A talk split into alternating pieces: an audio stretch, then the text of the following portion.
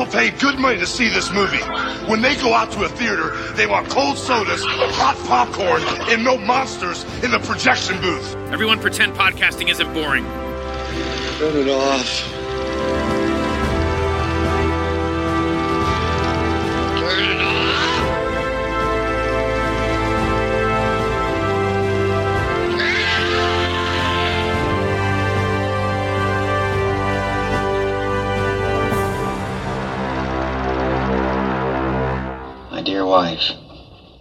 Mr. Davies will tell you what's happening here tonight. He's a good man and has done everything he can for me. I suppose there's some other good men here too, only they don't seem to realize what they're doing. They're the ones I feel sorry for. These fellows will go a long way to get the guy that killed Larry Kincaid. Lynching? Remember, this ain't just rustling. It's murder. Wait a minute, men. Don't let's go off half-cocked and do something we'll be sorry for. We want to act in a reasoned and legitimate manner, not like a lawless mob. Thought you liked excitement. I have nothing particular against hanging a murdering rustler, just I like doing in the dark. A hanging. Well, what have we done? With your permission, gentlemen, we'll wait till daylight. Aren't you even going to tell us what we're accused of? Rustling. Ever hear of it? Rustling. And murder. Murder. You got any doubts, Teddy? I say let's call off this party. This is only slightly any of your business, my friend. Remember that? Hanging's any man's business that's around. Even in this godforsaken country, I've got a right to a trial. You're getting a trial that 28 are the only kind of judges murderers and rustlers get in what you call this godforsaken country. So far, the jury don't like your story. I sure wish we was well out of this here business. It's a way of spending time. This man taking on himself the vengeance of the Lord. Think the Lord cares much about what's happening up here tonight?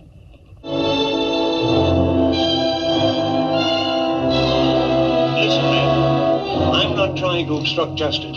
But just as this young man says, this is a farce. And it'll be murder if you carry it through. All he's asking is what every man is entitled to. A fair trial. Can go for you. You got to go there by yourself. Oh, you got to stand before your maker. You got to stand there by yourself. Nobody here can stand for you. Keep your chin up. You can only die once, son. Welcome to the projection booth. I'm your host, Mike White. Joining me today is Mr. Ian Brownell. Mike, you're talking about my business. Stick to my pleasures. Also back in the booth is Ms. Angela Mac. Well, salutations. It's nice to be back. We are wrapping up Western Month with a look at William Wellman's The Oxbow Incident. Released in 1942, the film is based on the 1940 novel from Walter Van Tilburg Clark and stars Henry Fonda and Henry Morgan, the two Henrys, as Gil and Art, two cowboys who ride into the town of Bridger's Wells, where a messenger brings news of the senseless murder of a local rancher, Larry Kincaid, and the rustling of his cattle.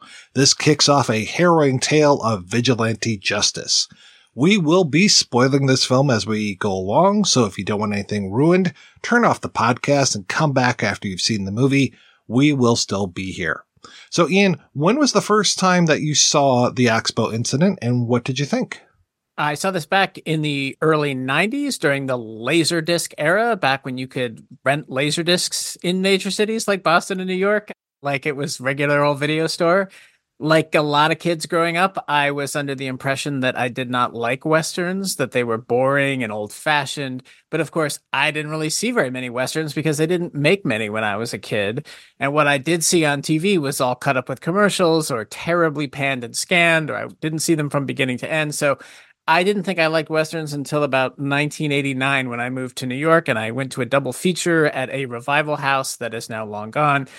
And it was Once Upon a Time in the West and Pat Garrett and Billy the Kid. So a very long double feature, but I came out of that six hours of cinema completely transformed. I knew that Sergio Leone had made Once Upon a Time as kind of a homage to classical westerns and that he had cast Fonda against type as this ultimate villain. So I was just so curious to see all the films that that movie was based on and learn all, all about Fonda as this like ultimate good guy. So I rented, you know, Grapes of Wrath and Young Mr. Lincoln and My Darling Clementine and all these movies, and I have become a Western devotee ever since.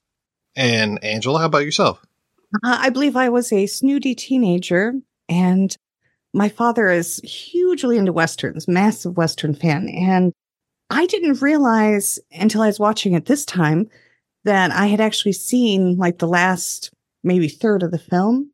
It was like, oh, it's that movie because I recall walking through the room and, you know, I caught part of it and I remember thinking, like, God, that guy seems innocent. Like, how ridiculous. You know? so that was the only part I saw. So it was nice to see the rest of it. I can't remember the first time that I saw this movie, but I just remember really, it's a gut punch, this film is. The good guys don't win. Bad things happen in this movie. I can't say it's dour, but it definitely leaves a, a very sour taste in your mouth. I can see why this was not a box office smash, but also I can see why it was a critical darling because it is so well made and telling such an important story. And I know I kind of hate when movies tell quote unquote important stories, but when it came out, 1942 didn't really fit with the whole rah rah American type of thing that was going on. We are few years into the war. When the book came out in 1940, we were just entering the war. And this was not one of those feel good movies that uh, you're going to take the whole family to see. It really leaves an impression. Yeah, there really are no good guys in this movie. I mean, there are there are degrees of good and bad, but like even the people who would be cast on the side of moral right are totally ineffectual. So they, at least by Western movie standards, are not good guys because they're they can't save the day. They they you know they can they can speechify and not make an impression on anybody, which is uh, hardly an admirable quality. I knew it came out in you know the mid 40s, but you know to really stop and think about it because the writer of the novel Clark he had said that you know he what he did draw some inspiration from the World War and that he wanted to say that you know it can happen here that it has happened here you know but in minor but sufficiently indicative ways and a great many times. And it's so true but it's you know you watch this movie what 80 years later and oh wow it's still so relevant. Unfortunately this is a timeless story. It's perhaps as relevant to our current era as it was in the post-war period. I could i've seen this movie a lot in theaters and at home. And this time watching it, I was thinking very much about Killers of the Flower Moon because this film, like that one, is first and foremost a story about complacency. It's about how participating in or even just maintaining the status quo can be an act of violence in and of itself. And it doesn't hit you with everything right away. I really like the way that they tell the story what is this, an hour and 10 minutes, an hour and 15 minutes? And this thing takes you on such a journey. You start off with Henry Fonda and Henry Morgan coming into town. And I love, I didn't even notice this the first time I watched it. I love that when they're riding into town, there's this dog that crosses their path. And then the last shot of the movie is them riding out of town and that same dog is there and it crosses back across the way. And I'm like, oh, okay. Is this a cycle? Like, is this what you're saying, Ian? Like, we're still doing this, guys. We're still figuring this stuff out. We still have this violence. We still have a mob mentality. We just use mobs in different ways. I mean, there's the literal mob that attack the Capitol, but then you also have the mobs of people that will gang up on folks on online. And it's just this whole weird mentality like, oh, let's dunk on this person or let's just go to a hanging party and we just get this taste for blood in our mouths. But you don't get that right away. You get basically what feels like it's going to be a typical cowboy story. Just these two guys coming into, into town and, you know, going to the local pub and getting their drink on. And you get, get a peek at this Smith character pretty easy early on here. The town drunk is how I would uh, describe him. And he's the only other person that you see until they get inside of the bar. He's just kind of hanging out there. And you know from the minute you see this guy that he is up to no good. And he, I think he might be one of the most detestable characters in the entire movie. I don't know. He rivals Jenny. Oh boy. God. It's wild seeing Jane Darwell as Ginny, you know, because she and Henry Fonda are in Grapes of Wrath together. And like, so within a 10 year span, she goes from playing Ma Joad, the salt of the earth, to Ma Grier, who is like Karen of the wild frontier. It's quite a character. And she's obviously an actress of uh, extreme range. and that laugh or that. I, I, that dog thing though is right. Like, I mean, when you said about the dog, it almost is like they could ride out of this town and ride right into the same situation, but slightly different in another town with another dog and another mob of angry, bored, terrible men. These guys are so close to being accused of the murder that uh, Dana Andrews and, and Anthony Quinn and the other guy whose name escapes me right now, but they come into town. They're strangers. And there's one moment where they're talking with the barkeep and they're like, Oh, anybody around? And he's like, Oh yeah, nobody except for you two. And it's like, Whoa, whoa, okay. You know, there haven't been any strangers around except for these two guys. And there's even like a look that they exchange at one point when the, this messenger comes in and is giving this whole story about Kincaid being killed. And I kind of like that they miss the beginning of the story. They go outside and then they come back in and that's when the story's already being told but they exchanged this little glance where I was just like, are these guys guilty? Like I honestly thought that for a hot second when they look at each other, but really they could just have easily been set up for this crime as any other innocent person that's walking around. It's so true that everyone has a reason. You know, everyone has a reason to save their own skin or to uh, keep up this appearance and, you know, keep smoothly you know, walking through the society wherever they go. And now they're in this new town. And I guess, you know, the book, I guess the book notoriously spent like 90 pages in the bar. And yeah, so, well, there's a whole poker game. Yeah. That isn't in the movie. But I guess that's like the biggest detraction of the book that people complained that it was way too long of a setup. But uh, you could see that it was so important that the people there were a bit hot headed but as they are anywhere, like maybe there was cattle rustling, but you know, in any other setting, there's always a whole list of what you need to do to be considered normal and to be considered acceptable. So you don't have the finger pointed at you. I have heard people complain that the movie spends too much time. This 75 minute movie spends too much time in its first act, which I think is kind of crazy. But I do think it is. Yeah. I mean, there is a, I like that whole poker game that I remember from from the book. I didn't reread the book, but I have read the book in the past, and and it is sort of it is interesting that they spend all this time introducing the characters, like half of the characters or a third of the characters in the bar, and then another bunch of characters after as the posse is starting to get set up. But interesting that they both the like the film because it doesn't have the poker scene, it goes out of its way to establish Fonda as this manly man, you know, who, who gets restless and can't calm down without getting into a fight, which is much more expanded on in the book. But it's also very different for Henry Fonda. Like this is not like Tom Joad or Juror Number Eight in the, you know, the, the Twelve Angry Men, which this film gets compared to a lot. The theme of masculinity is definitely like constantly woven throughout the film because every character is going on this some of them are sort of bloodthirsty, but you get the feeling that most of them are are weak willed. They don't want to back down. Major Tetley is like this blowhard take charge guy, but we learn that he's a total fraud. He wasn't even in the Confederate Army, despite the uniform he parades around in. And his son is this very effeminate guy who his father views as like weak and womanly. Francis Ford is the other guy, the old guy, and he's obviously old and feeble minded then the contrast to Anthony Quinn, he's very masculine. He can take a bullet out of his leg with a hot knife, you know, by himself. And, you know, we just keep all through the the chapters that get you to the the oxbow, you know, we see Gil lose his lady love, Rose Mapen, and he's sort of emasculated on the trail there you know, learning in front of everybody else that she's married another guy. And that guy, you would think he's this sort of dandy from San Francisco, but all the cowboys are really deferential to him because he's got wealth and he speaks so well and they're all impressed by him. When Art gets shot, there's a moment where he and Gil could leave and not have so much suspicion on them because he's been wounded. So it's like it's like a little escape clause for them.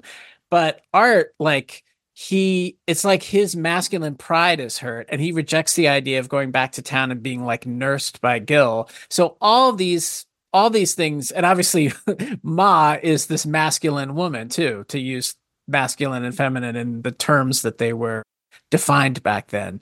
So I do think that that's a lot of what both the book and the movie are exploring is that like what happens and this is true of a lot of westerns because a lot of westerns are about the sort of domesticating or feminizing of these like rugged men so that we can have society because otherwise everybody just shoots each other and the town doesn't get built. There is the trope of the western man, you know, that Clark the writers seem to kind of go back to repeatedly of what the definition of it was and how everyone had to really tiptoe because even when Dana Andrews knows that he's most likely going to be hanged and he cries a bit and then immediately everyone's like, "Oh, don't cry about it. Like don't be a woman about it." And it's like, geez, there's no wiggle room. And yet the woman that's present is the one who's the first to volunteer to slap the horse yeah, woman is such an insult in this movie. But to Ian's point, yeah, the most mannish of the women, not abiding by that feminine role. She's so raucous. I mean, that cackle that she has when she and Smith are kind of trading secrets and stuff off to the side. We should also say too that this whole thing, like, there are a couple of exterior sets, but for the most part, we are fully on a soundstage, which adds this kind of nightmarish quality to this movie, especially when they get to the Oxbow once they ride out of town to try to find these rustlers that have killed their friend and have taken all of his cattle. And we go into this soundstage set where you've got these gnarled trees. I mean, looks like, like the headless horseman cartoon from Disney. You know, just like you feel the menace from nature itself. And like I said, everything is given this artificiality. And it's really, to me, this is almost a noir Western to see just the way that this is shot. I mean, it's not typical noir as far as like flashback structure or any of that kind of stuff, but it's beautiful photography and it's the world is twisted because the people inside of this world are twisted. Well, also there's an aspect of when um the May is it the woman who married another man comes roll like rolling through in the carriage, you know, the horses are running along this precarious cliff edge and yeah, and it's sort of like death is surrounding them. You know, they could fall off the cliff, they could be bitten by a snake, this could happen, that could happen. And in spite of all that, the most dangerous thing is your fellow man. And I love how artificial it is. I mean, first of all, it's a it's a brilliant set. Not only is that tree really ominous and the way there's so many characters in this movie and William Wellman is able to like keep every character alive. There's like 27 protagonists, you know, like 27 characters and a lot of it takes place in this one set and he's able to keep you know i mean not just basic stuff like screen direction but like you see all the as many people like in the background or the foreground so that you never lose track of where everybody is. And i think also there's something about it being on a set that gives it more of that sort of morality play or parable. It is you know it's been compared a lot to a twilight zone episode for similar reasons. I mean not that there aren't plenty of Western Twilight Zone episodes that were shot outdoors, like many of the ones that Earl Hamner Jr. wrote, but like they're mostly on a backlot. You know, there's no scenes where like a stagecoach almost falls off a cliff like in this movie but i think that's that's part of what's great about framing it is we sort of start in the real world and then we go into this slightly artificial world and then come back into the real world to reflect on all that went down in this in this gully or this oxbow and it's just huge. I mean, there's like all the 27 horses on this set. You know, this is this is a big set. It's beautiful. And It is, and having that gnarled tree present the whole time, it's like no matter where the conversation goes, the end is looming. You know, it never strays from your mind. I also love that all of the stuff at the Oxbow is after dark that we are going into darkness and that the town is the, the light area. It's the daytime or it's the night, you know, evening or, or morning. But once they go off on their journey, they're being plunged into darkness. And I, that also really helps when it comes to the photography of those scenes, especially that so much of it looks like it's being lit by firelight and you get that under light to people's faces that make them look even more sinister. And you get those great shots of the camera just kind of panning around on all of the guys who are in this lynch mob. And just that lighting makes them all look just horrific because you get this one moment late in the film where it's who stands with these guys, who stands against them. And when it's the people that are against them, yeah, like you're saying, just like going across these faces and seeing all of these guys. And there are so many where you just never get the feeling, but that's perfect because with the mob, it's more like a beast. And I think they even say it's a beast than, than a person. So it's not people. It's a machine at that point. And it feels so helpless when they finally do the count and you know your hopes are getting up like oh you know seven people and then you see what they're against and it just seems so ineffective again that's what i was saying like i love how as things get tenser and tenser it's like we start focusing closer and closer on the smaller number of characters who are right in there by the fire with the accused men. And we almost at that point start to lose track of how big the mob is. So when they ask who who thinks we should, you know, take these guys back to the courts and who thinks we should hang them, and again, Gerald, who's Major Tetley's son, who's like, you know, the one that's being accused of being so uh, weak and everything is one of the first people to stand for these accused men. So that's an act of bravery. That's one of the few acts of true bravery we get in the movie is come from this weak character. But then when Henry, by the time Henry Fonda gets there, you're like, oh wow, there's actually, and then there's this very slow panning shot that reminds you of just how big this mob is, and you're like, oh yeah, there's only seven of them against you know 24 or something. There's no way they're swaying this group. Fonda and Morgan, they kind of fade out for a lot of this movie. There are many scenes where you don't really see what they're up to, what they're doing. They kind of, again, they're ineffectual. So we just kind of lose them for a while. We spend more time with Dana Andrews. We spend time with Davies, the uh, store owner. Love this whole thing of how we get to see the sides being picked. Like we know right off the bat, like there's this guy Farley who is a buddy of Kincaid's. He works with Kincaid. You get Major Tetley who you're talking about. And apparently they, they were trying to change it to make it not that he was immediately recognized as a Confederate person, but that uniform, come on. That's yeah, such I read a that. I was like, uniform. really? Yeah. I was Yeah, like, there's no mistaking that. Especially because he's like, oh, that guy thinks he's from the South. He spent about five minutes in the South. Like, there's no disguising what that uniform is. Yeah. we mentioned Ma, the the Jenny Grier character, uh, the drunk Smith, and then there's Mapes, the deputy who seems as crooked as a dog's hind leg.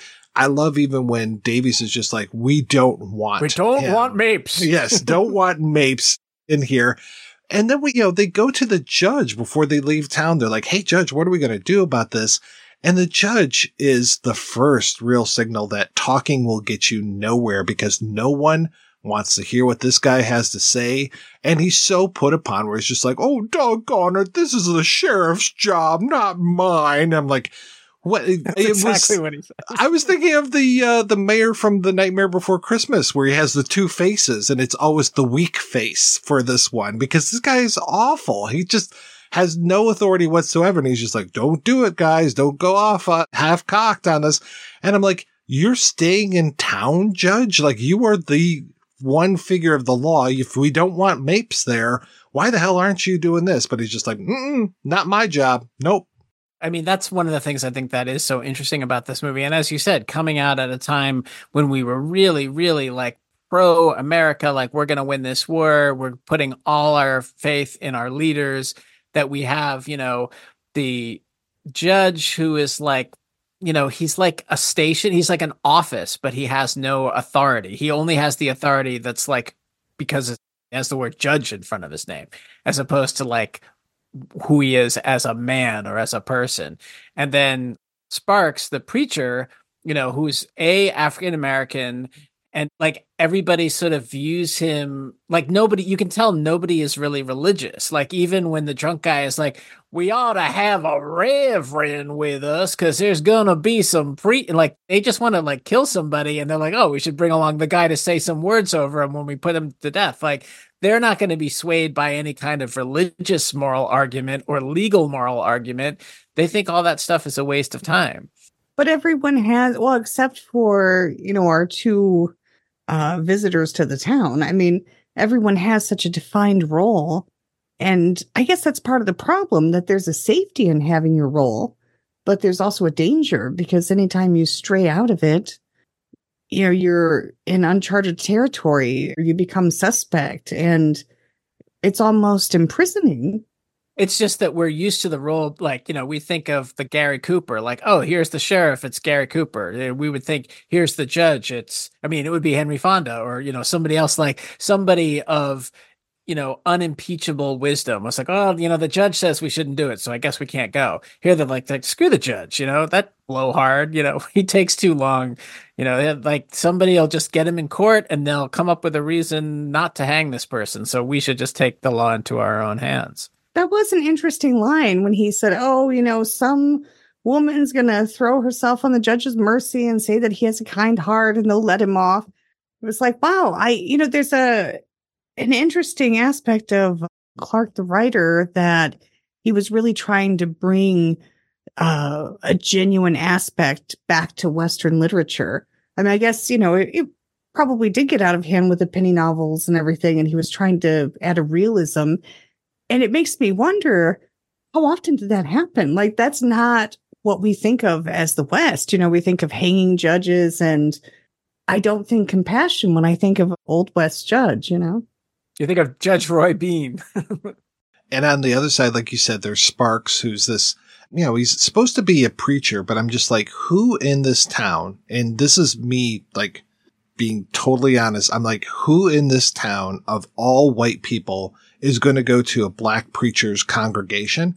I don't see that happening. If anything, he seems like he's a social exile that they almost are calling a preacher. It's, it's like, Oh, I don't even think there's a church in the town. I don't think I don't, so either. This, this, guy, these people are not members of this guy's flock. no, this and they make fun of him. Happens to be a reverend or a preacher who ended up in this town, just like Tetley is like a disgrace. You know, everybody ended up this town because they didn't belong in a real town. You know, like so that you got drunks, you got, you know, people who are who are just who are not successful, who kind of went out to some place where they could try to make a life for themselves. Uh, apparently there are a few married couples that we hear about that we don't really see that drove girl's girlfriend, yeah, uh, Rose Mapen out of town, but it's hard to imagine that this town has a church because we would see it. I feel like we would see the white preacher or whoever would like come and make his speech, but he's not there. The only representative of religion that we have is Sparks, and we don't really know much of his backstory except where it comes to hanging and lynching because he's the only person, like his brother was lynched, probably not there, probably like in the South somewhere. And there's that very key line where Henry Fonda asks him, like, oh, what, you know, did your brother do what he was accused of? And he's like, I don't know. Nobody knows, you know, like, like, you know, he was just, he was just hung like so many other people. And there's that irony when they call to him the very first time. They're like, Oh, we ought to have a preacher and you Sparks. And as soon as Sparks starts to talk, this heavenly choir begins to play behind him and he sing spirituals and things. And that seems to be his only role. There is that one moment that you're talking about with him and Henry Fonda, which I really, really like. This poor actor wasn't even credited in the movie. which is a lot of the actors aren't credited. Yeah, I, I was so surprised he's when a major um, character. Yeah. yeah, I mean, like I was expecting Margaret Hamilton's name to be in the credits. I'm like, okay, we have this is already after Wizard yeah, of this Oz. is way after Wizard of Oz. Yeah, okay, she just shows up as this really nasty housekeeper and disappears again. The other person that's, you know, on the The good side, I will say, is Davies, the storekeeper who I mentioned before, played by Harry Davenport, and I love him. He's so great. And I, I swear he must have been the inspiration for Professor Farnsworth from Futurama because his voice sounds so similar. Well, he's in a lot of movies. I mean, he's in Bachelor and Bobby Soxer playing a judge. He's in The Farmer's Daughter. He's in Me and St. Louis. Like he he's definitely an actor that you've seen. This is a great part for him. I, you know, like he's he is really the Henry Fonda character. It's just that he lacks the gravitas. Everything he says is correct, but he just can't win anybody over. No, and I to your point from earlier, I so was thinking of 12 Angry Men and you've got Henry Fonda and I'm just like, no, no, Henry Fonda is supposed to be able to capture the imagination of these other people that are around him, whether they be, you know, racists like Ed Begley Sr. or just total blowhards like, why am I blanking? Lee J. Cobb, you know, or any of these guys, like, or the guy who just wants to go to the baseball game, Jack Warden, you know, like he's able to take care of things and just stand up and be like, no, this isn't right. And everybody listens to him and eventually starts to win people over.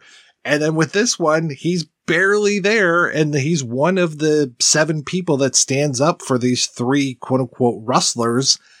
And he doesn't make any difference and just feels so bad. You're like, no, no, Henry Fonda, he's the voice of reason. He's, he's everybody's dad. He's, well, yeah, this is 10 years before 12 Angry Men. So, you know, like he had already been Abe Lincoln though. I mean, like he definitely had this this persona, but I mean, I think that's one of the things I like about this movie. I totally get why the comparisons to 12 Angry Men, but I do feel like this is not the Western 12 Angry Men. If it were, it would all take place in that set in the Oxbow. But this is much more about like, you know, it's just a more, I wouldn't say cynical, but just more it's less appealing to our better angels and more just depicting like unfortunately this is kind of how humanity is. Well and when you finally do meet the three quote unquote rustlers they're all asleep by the fire. So being woken up by these strangers they have no idea what's going on. And you feel so bad for these guys because you in your heart as a viewer figure out pretty quickly that they are not guilty of this stuff, even though there's evidence, quote unquote, that's being presented against them. Like Dana Andrews doesn't have a bill of sale for these cows that he has. Juan has the, uh, the Anthony Quinn character has, has, has Kincaid's gun. Yeah. And like, and poor dad. he's, he's John Ford's older brother, who I believe Francis Ford Coppola is named after. I, but don't quote me on that. And he's just totally befuddled, has no memory of things. He just keeps looking to Dana Andrews. I mean, he calls him dad and has this affectionate relationship with this guy. And basically he's the protector of this old guy. And he's just like, Hey, he he can't think straight anymore. This is like an old school dementia type of thing. So don't trust what he has to say. And meanwhile, the guy's just like, Oh yeah, the Mexican did it. The Me-, and it's like, no, don't, don't yeah, fess not, up to this. Yeah. Right. And it's so funny to me because this is way before House Un-American Activities Commission because this whole thing of like, admit it, admit it, you know, did something wrong. You really need to say that you did. Don't worry. You know, like if, if you admit it, I'll let these other two go or whatever it is, you know, like you'll be the only one that hangs and the other two will go to jail. It's so that pressure to make people talk and to admit their guilt, even though these guys aren't guilty. It establishes in the script that like, if they admit it, then it's totally legal for them to hang them. And there's like, it's kind of like a get out of jail free card for them all if they can get a confession. Well, I thought it was brilliant when they first approached the campsite that in addition to sleeping peacefully, they looked so defenseless, like curled up, you know, snoozing, but also there there weren't any cans strung or anyone keeping watch. You know, it, even though there was evidence, there was a lack of certain things that a guilty party or nefarious people would have done. And they were literally, you know, just mobbing these defenseless people. That was just, um, it was wonderfully shot. They are not sleeping like men guilty of any kind of crime, or even aware that they would even be that anybody would come looking for them. This is not like a well-traveled space. They don't they don't expect to see another soul until they get back into some more populated area. Dana Andrews has just moved over from what did he say, Los Angeles, bought this old ranch. He's out there to fix it up with his wife and his two children and bought some cattle from this Kincaid guy and Kincaid was out on the, the range, didn't have the receipt to give to him. Sounds reasonable to me, but then they're like, oh, has he ever done that before to a few people? And they're like, not that I know of. And it's like, well, that's good enough for me. It's like, oh no, this is not open and shut case. And man, oh man, I, Francis Ford is great, but between Anthony Quinn and Dana Andrews, especially Dana Andrews, this is killer performance from both of these guys. And Andrews just, you feel for him so much and you just watch his eyes moving. You watch every time he takes a deep swallow and you're just like, wow, this guy, he could be more histrionic. And I'm surprised that he doesn't go there. But I think so much of when he's underplaying it, it works even better. Well, and there is an aspect of, you know, going back to that trope of the Western man that they, you know, summarily dismantle every aspect of Dana Andrews' life. It's like, what are you doing out here then? Well, I, I bought this property. It's like that property? Only an idiot would have bought that property. And then like, well, you, you bought these cattle for cash. So it's, and I don't know what line tipped me off, but it seemed like he must have overpaid in order to get the guy to sell them. So he's a fool, you know, more money than brains it's like before they even find the gun, they have just obliterated that he's not one of them. You know, he's not together. He's not really a cattle rancher. He's not in the group. Yeah. And he even has a line that's something like, you know, because I'm a fool doesn't make me a murderer or something like that, which is an excellent point. But, you know, I mean, this is a pretty early role for Dana Andrews, although he gets above the title billing. He he'd definitely been in some movies before. I mean, that's one of the things I've always. I mean, I love Dana Andrews as an actor. One of my favorite films of his is Curse of the Demon, and you want to talk about an unshakable, unflappable character. I mean, he's basically this skeptic that doesn't believe in the supernatural, and even when like a monster is literally attacking him, he's just like stone faced, going, "Ah, oh, there's a perfectly rational explanation for this." You know, so it is really fantastic to see him break. You know, like he has the sort of stoic Dana Andrews persona that we know from film noirs that he would do later, this sort of unshakable guy. And yet we see that break down in this movie because he's so in over his head and he knows about halfway through he knows he's not getting out of this you know especially like when mom's like this is all the jury you're gonna get pal you know like he, he keeps thinking that there's gonna be a way out and then he just all of a sudden realizes oh, these people have made up their mind. There's nothing i can do. It's great. This is also an early performance for anthony quinn but man this is such a great anthony quinn performance because he doesn't talk.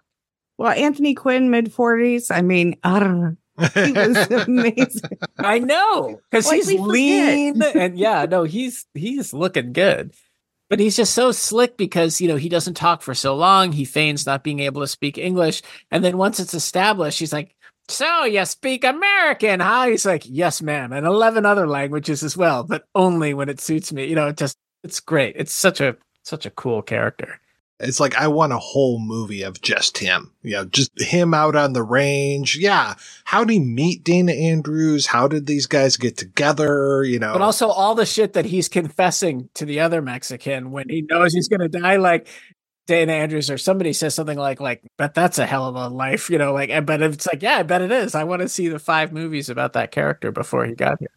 Yeah, and I love that he does know all those languages, that he's much better educated than every single person that's there. I have a feeling that Dana Andrews is much better educated than every other character that's there.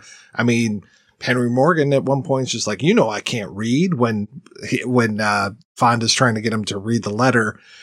These guys, with the exception of dad, who is very befuddled, but the other two guys are taking care of dad and they seem like they're very educated people and they don't fit in. And with that, and then that's kind of like a mark of again weakness you know education is very feminine as well. We we can't forget that. We don't want these educated people running around. We want real manly men who don't even know how to read. He's educated in matters that don't make sense in that world. Like he doesn't know he overpaid for like a four you know, a farm that has been dormant for four years and he doesn't know that he's supposed to get a bill of sale. Like, this is obvious stuff. This guy's obviously stupid, but he's not stupid. He's just from Los Angeles. That fucking drunk Smith, every single time they turn around, he's mocking them and the whole thing, how he keeps holding the noose up to his neck and making faces and stuff. And you're just like, that piece of shit. I mean, it just makes you so angry at these guys. Well, especially when when it came down to it, Mister mugging with the noose at every opportunity was the last one who was stepping up to actually hang them. If you're going to be a dick, I can't slap that horse. I don't want to slap that horse. Yeah. I do love that when Major Tetley sort of assigns people to, you know, essentially pull the trigger obviously he's assigning his son because that's the whole point. He wants to toughen up his son. But then, you know, like he's like, all right, who's doing it? Because obviously he ain't doing it, you know, and like nobody will do it except Ma. She's like, I'll do it, you fucking pussies. Like she's she's just really, you know, she is so she's bloodthirsty for it. But you know, that guy, he's not the drunk guy. He's not he doesn't necessarily want to do it. He's all talk, but then he doesn't do it. One line that does not age very well is when Dana Andrews says, I thought there was one white man among you. Well, you know, it's it's interesting. Yes. Oh, I, I thought mean, he said right. Oh, you thought right? No, it's definitely white. It's almost yeah. It used to be a big phrase, like when people when you would do yeah. something, yeah, when you do something nice for somebody. Oh, that's mighty white of you, and yeah, uh, I'm glad that that's gone out of the parlance. I do think, though. I mean, yes, I think Dana Andrews' character was probably just as racist as all the other white men in the old west but I think he is also like it's two things. One, it's like he's like, you know, he's at the edge of his rope, and that's often when our worst qualities come out. But I also think he can be using the presumed racism of the mob that's against him, trying to point out that they're acting like savages, quote unquote, when they abandon law and order. You know, like you know, it's a line that like when you see it in the theater with an audience today, like everybody laughs or cringes or whatever. But I actually do think there's like there is some meaning in that line. It can be taken a number of ways. It's a phrase that I think originally did mean like fair minded, but it could also mean hoity toity. There's an alternate sort of slang use that means something like, oh, you think uh, that was a really well-meaning thing that you did, but actually it was not helpful at all. And Spike Lee kind of does a fun spin on it, and She's Gotta Have It where his character, when they're doing the Thanksgiving scene, and he sort of looks to Jamie, one of his rivals for Nola Darling's affection, and he's like, "Yo, Jamie, I gotta make a deal with you. I'll split time with Nola. I'll take her for three days a week, and you can have her for four. And Jamie just looks at him and goes, "Oh, that's mighty black of you." It's it's pretty funny. And then he goes, "Yeah, but I get the weekends though." Yeah, we don't even see these guys until 35 minutes into this film and by an hour and 5 minutes I think it is, they are being hanged. So you have them for that chunk of the movie. It really is like this mini movie within the movie. It's like like you guys were saying, it's with this soundstage and everything, it feels like this is the play within the movie. It feels like it's movie on either side and play in the middle almost. And this whole thing of Tetley wanting his son to whip the horses, and when he says, I'll have no female boys bearing my name. Jeez, oh, pizza, man.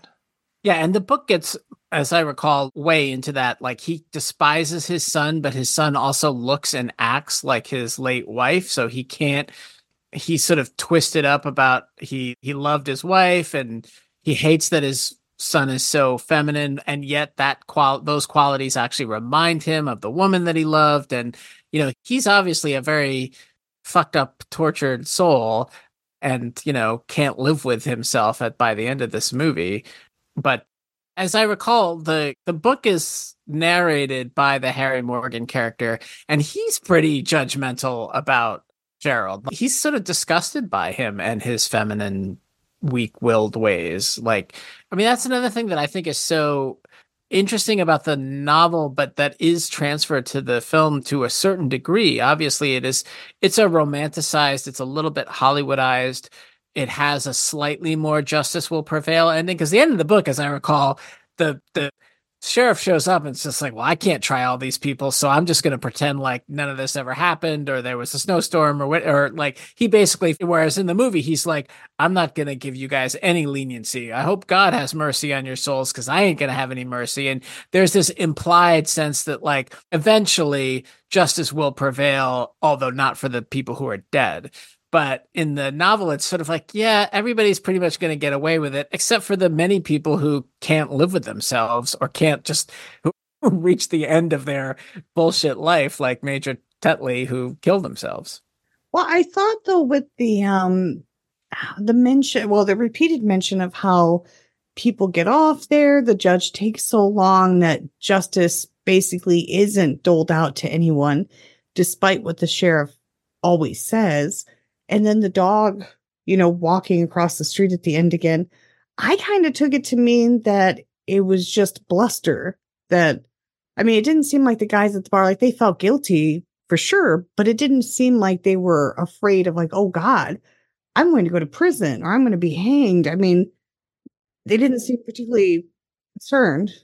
No, I don't I don't think yeah, I think you're right. I don't think they do. I just think that the movie in in a way that like you know a Hollywood adaptation does. It, there's there's that sort of feeling for the audience that oh well there is a sense of right and wrong here, and there is a sheriff here, but like even when you start to think about it, you're like, is this sheriff actually going to try all 25 of these people based? It's like the whole solely, town. Yeah, like only on the word of Davies. Yeah, like that's the one witness. Like that's probably even in a really fair hearing, that's probably not going to fly. You know who's going to be the jury? You know, those guys, you know? Gonna have to import them from someplace else. the moment when they find out that not only is Larry Kincaid not shot, but that he's fine and that they found the guys that rustled these cattle and it's one of those you came five minutes too late type of things. And to your point, as far as the book versus the movie, I think it was very, very smart to, well, to amp it up as far as these guys are guilty. They aren't going to get away with it. At least that's what we hope. But again, justice is slow and kind of blind here. But the letter, having Dana Andrews writing this letter, and I don't think they ever say what's inside the letter in the book, but having the letter be one of the last things that happens in the movie, reading this letter, and that amazing shot of Henry Fonda reading the letter, Henry Morgan in front of the camera, and his hat is obscuring Henry Fonda's eyes. So you just see the top of Henry Morgan's face and the bottom part of Henry Fonda's mouth, and him reading this letter, which is such an, an indictment of all of these a hole people that populate this town. Sure, it's sort of the um justice statue with the blindfold is kind of what it brings to mind.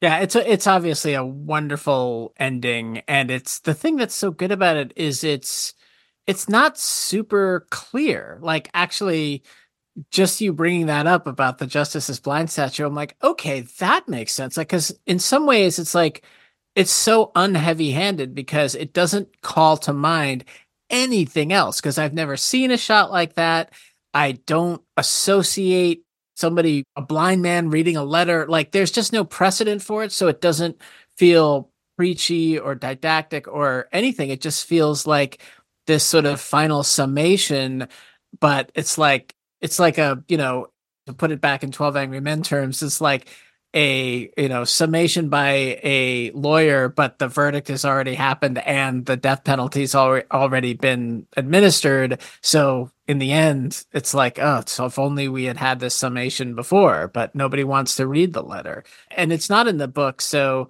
it's a really really interesting and uh, effective addition to the movie. By the time he reads the letter we already have tetley getting confronted by his son and when his son just lays it all out, just calling him every name in the book, basically, really, you know, telling his dad at, off after all of this time. And then you go into the bar and you have all of those guys there and you get to compare that scene versus how they were at the beginning. So fun loving and all this stuff and just like, you know, music playing and yeah, card games and all these things going on. And here they are, just this murderer's row, literally, of faces at the bar. I wouldn't say it's fun loving. I mean, they go into that place, it's pretty bleak and they've got shitty whiskey and everybody in there seems like kind of a jerk. So it's not. They're like, uh, here's our painting of a woman. Oh, that painting. Oh my that God. That painting is, yeah, they really spent some time on that painting. So much time.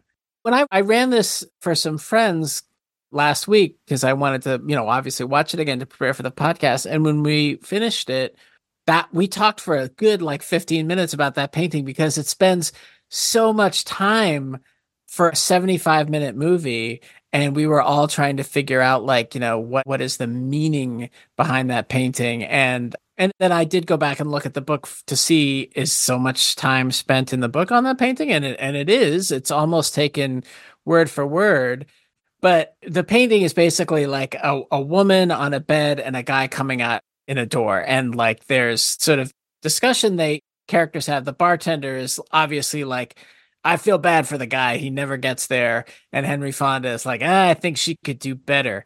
But i do think there's something in it that has to just do with like action versus inaction and tension. Like there's he, it, westerns are all about action. And in this painting there's this ominous feeling that something's going to happen, but it can never happen because it's a still image. And my friend Garrett, who was at the screening, pointed out at the end, he said, you know, when Major Tetley's son is cursing out his violent, arrogant father, he's like, you loved every minute of it. You prolonged it. You know, you could have just hung those guys, but instead you just were like, dragging it all out. And in some ways, the painting is like this prolonged tension where you'll actually never get to the the end. You know, you're just sitting in the tension of it the whole time. It's anticipation. Like the anticipation is of whatever's going to happen to that woman is actually what Tetley likes more than killing the people. It's the cat and mouse sort of poking at them and him being able to strut around in his Confederate uniform, anticipating the the justice that he's going to dole out. And I thought that was a pretty interesting observation. But yeah, it's it's a lot it's a lot of time is spent on that painting. It really reminded me of Henry Fuseli's The Nightmare. Obviously, there's no incubus sitting on her chest, but the horse that's in the background of that painting is basically the guy for me, the guy that we're waiting to come forward. Just her position and everything just reminded me of that. It's probably not true, but that's what I was thinking when I saw it. Well, he, he did look like a lecherous creeper. So totally. much, yeah. It's like Peter Lorre sneaking in or something. Yeah. I hope he had to pay extra. This movie, like I said, it's a gut punch. It really hits you. And when they let the cat out of the bag, that everything has been misinterpreted. The messenger that came in was totally wrong about all this stuff. And it just built and built and built to this fever pitch. I was curious what you guys thought about the use of the Red River Valley because that's a motif that returns an audio motif It's only music in the movie. Like Other most than of the movie spirituals, yeah. Yeah, yeah. There's yeah, exactly. And that heavenly choir you were talking about. But yeah, there's no real score for this movie except I think three times you hear Red River Valley played in this kind of melancholy way. I mean, that's you know, that's a song about how beautiful and wonderful the West is, and it's played like a dirge. Yeah, it so is. Listen to the version from Planes, Trains, and Automobiles. It's a lot more upbeat. There was a great story that Henry Morgan told about the really tepid response to this movie. Like that he went to a preview screening, I think, I don't know if it was at Fox or if it was just like somewhere in a LA test screening place. And Orson Welles was in the audience. And so, like, the movie ends and there's like no applause and it's pretty quiet. And there's just this feeling of like, oh, the movie didn't go over so well. And Henry Morgan just said, like, on his way out, Orson Welles kind of took him aside and just looked at him and said, they don't realize what they've just seen, which I thought was just such a cool story because it, I mean, who knows? Some of these stories are t- totally apocryphal, but it is, it just sort of sums up like people really didn't realize like this movie didn't do well and not surprisingly it was hard to you know i think william wellman wanted to get this movie made as soon as the book came out. Like he read the book he took it to a lot of studios and nobody was super excited to do it. Zanuck wanted to do it but you know on a very low budget because he rightly didn't think it was going to make money and didn't.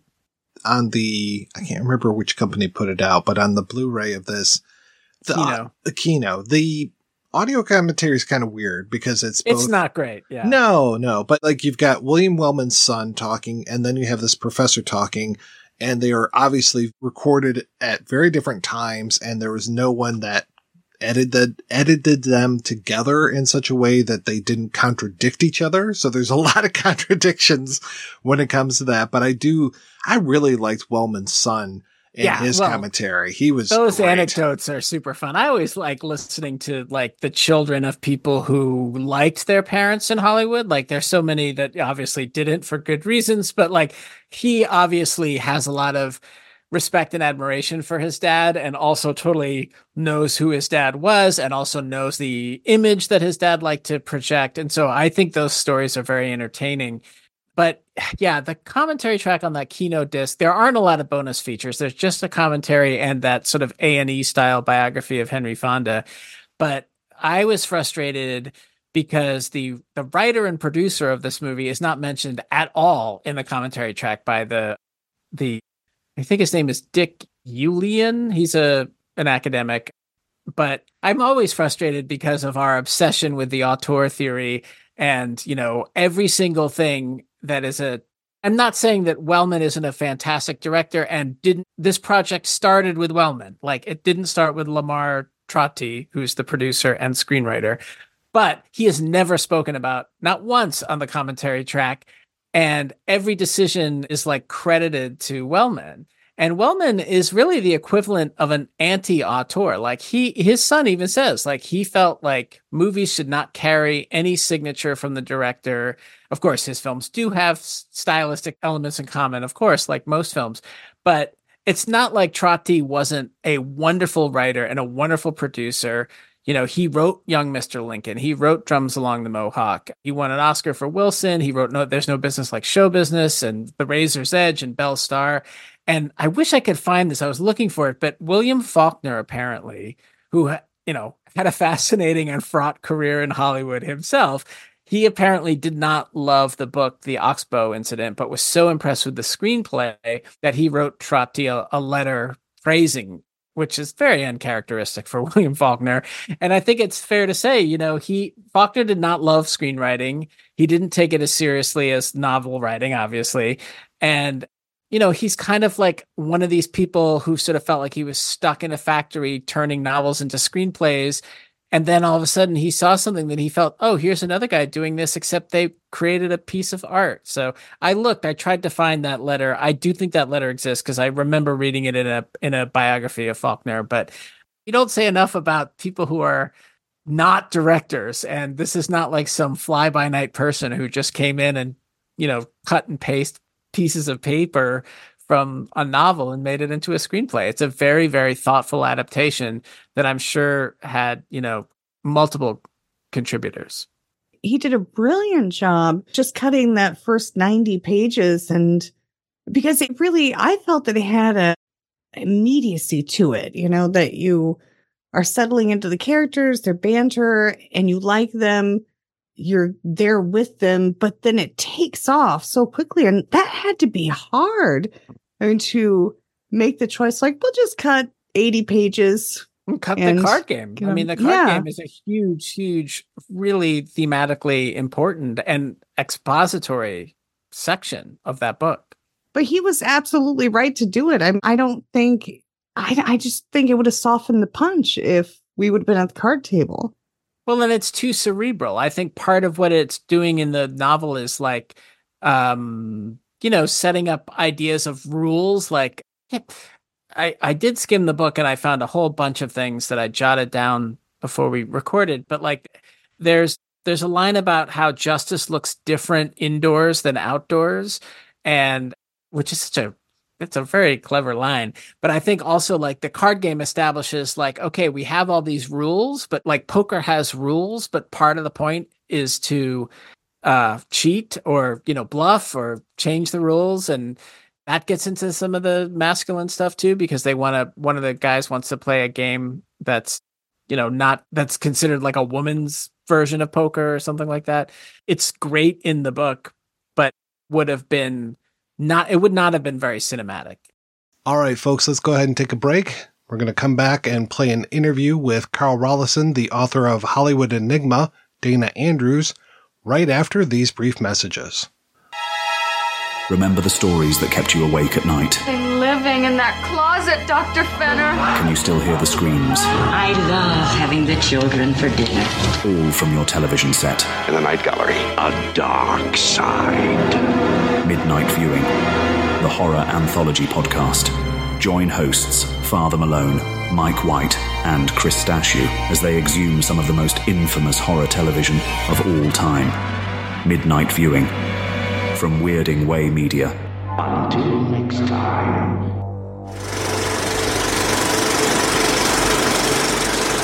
Can you tell me how you got interested in writing and how you started your career in that? I got interested in writing, I think, because of certain teachers. Uh, I was an undergraduate at Michigan State University. And as a freshman, I had the good fortune of taking a course in uh, modern American thought and language and there was a um, he was actually getting his PhD from Michigan State, and he was a TA, a teaching assistant, but he wasn't like just any teaching assistant. He was President John Hannah speechwriter, and he took writing so seriously and saw promise in my own writing that it was a powerful influence on me. The power of the word because he took it so seriously. He wasn't like simply a teacher grading papers. This is a man who knew something about writing. That's how he was financing his education was by being a speechwriter, among other things. And he went on to an academic career. And then there were other professors, one who recently died, M. Thomas Inge. Uh, I took a course in Southern literature from him as a sophomore, and uh, he said, after reading one of my papers, he said, This is easily a graduate school quality.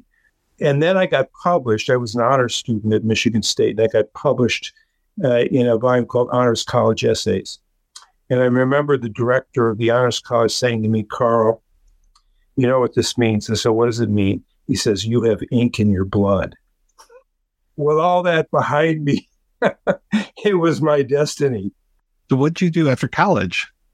I taught I got a master's and PhD degree from the University of Toronto, and I taught in a private school, actually a girls' school, high school on the main line in Philadelphia, and then got a job at Wayne State University, and then eventually, uh, once I started doing working on my books, particularly on Hollywood figures, I found myself traveling to one coast or the other, and I was in Detroit teaching at Wayne State University, and I said to my wife, I said, we have to move to one coast or the other.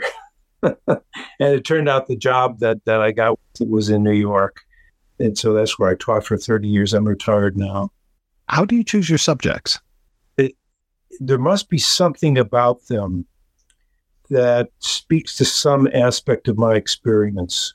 Uh, one of the reasons I've been interested in actors is that I, before I was an academic, I wanted to be an actor. And I was very involved in community theater in college. Also, um, I did some television work in Detroit uh, and um, did summer stock. And that was a fantastic experience. But it also taught me that the as the director of the Playhouse said, there may be 400 good jobs in the country for actors, and I was too bourgeois, too middle class to want to to, to uh, live a life of poverty for my acting. And so teaching became a, a different kind of performance for me. Um, so that's part of the story anyway. What brought you to Dana Andrews of all the actors that have been around? It's again, I think, the fact that, like me, he, by the time he was in college, he wanted to be an actor. I was, I started as a drama major before I became a literature major.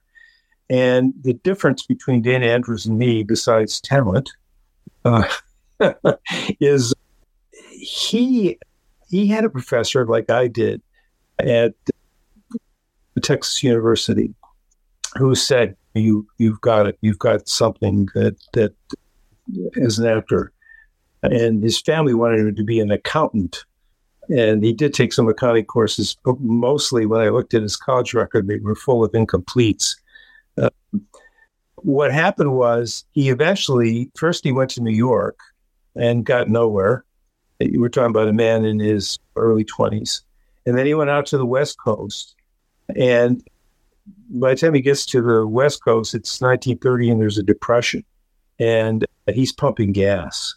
But as he's pumping gas, there were two guys who owned the gas station, and they were the ones who said, also, we're impressed and financed his career. I never had anybody like that to bank to bankroll me for one thing. So I was very interested in that.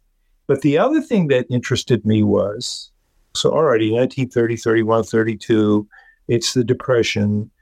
There are other personal things. My father was also pumping gas during the Depression in California, and they were born within a year of each other. And I always, my fantasy is maybe they could have met each other, two gas station attendants. At any rate, Andrews was very involved in community theater the way I was. And then he got a place at the Pasadena Playhouse. And but now we're talking about 1937, 1938. In other words, he's been at this for five, six, seven years. See, that's what I wasn't willing to do. And so that's what interested me is how could somebody, when your whole family is telling me this is nuts, you can't, you're not even making poverty wages and it's a depression.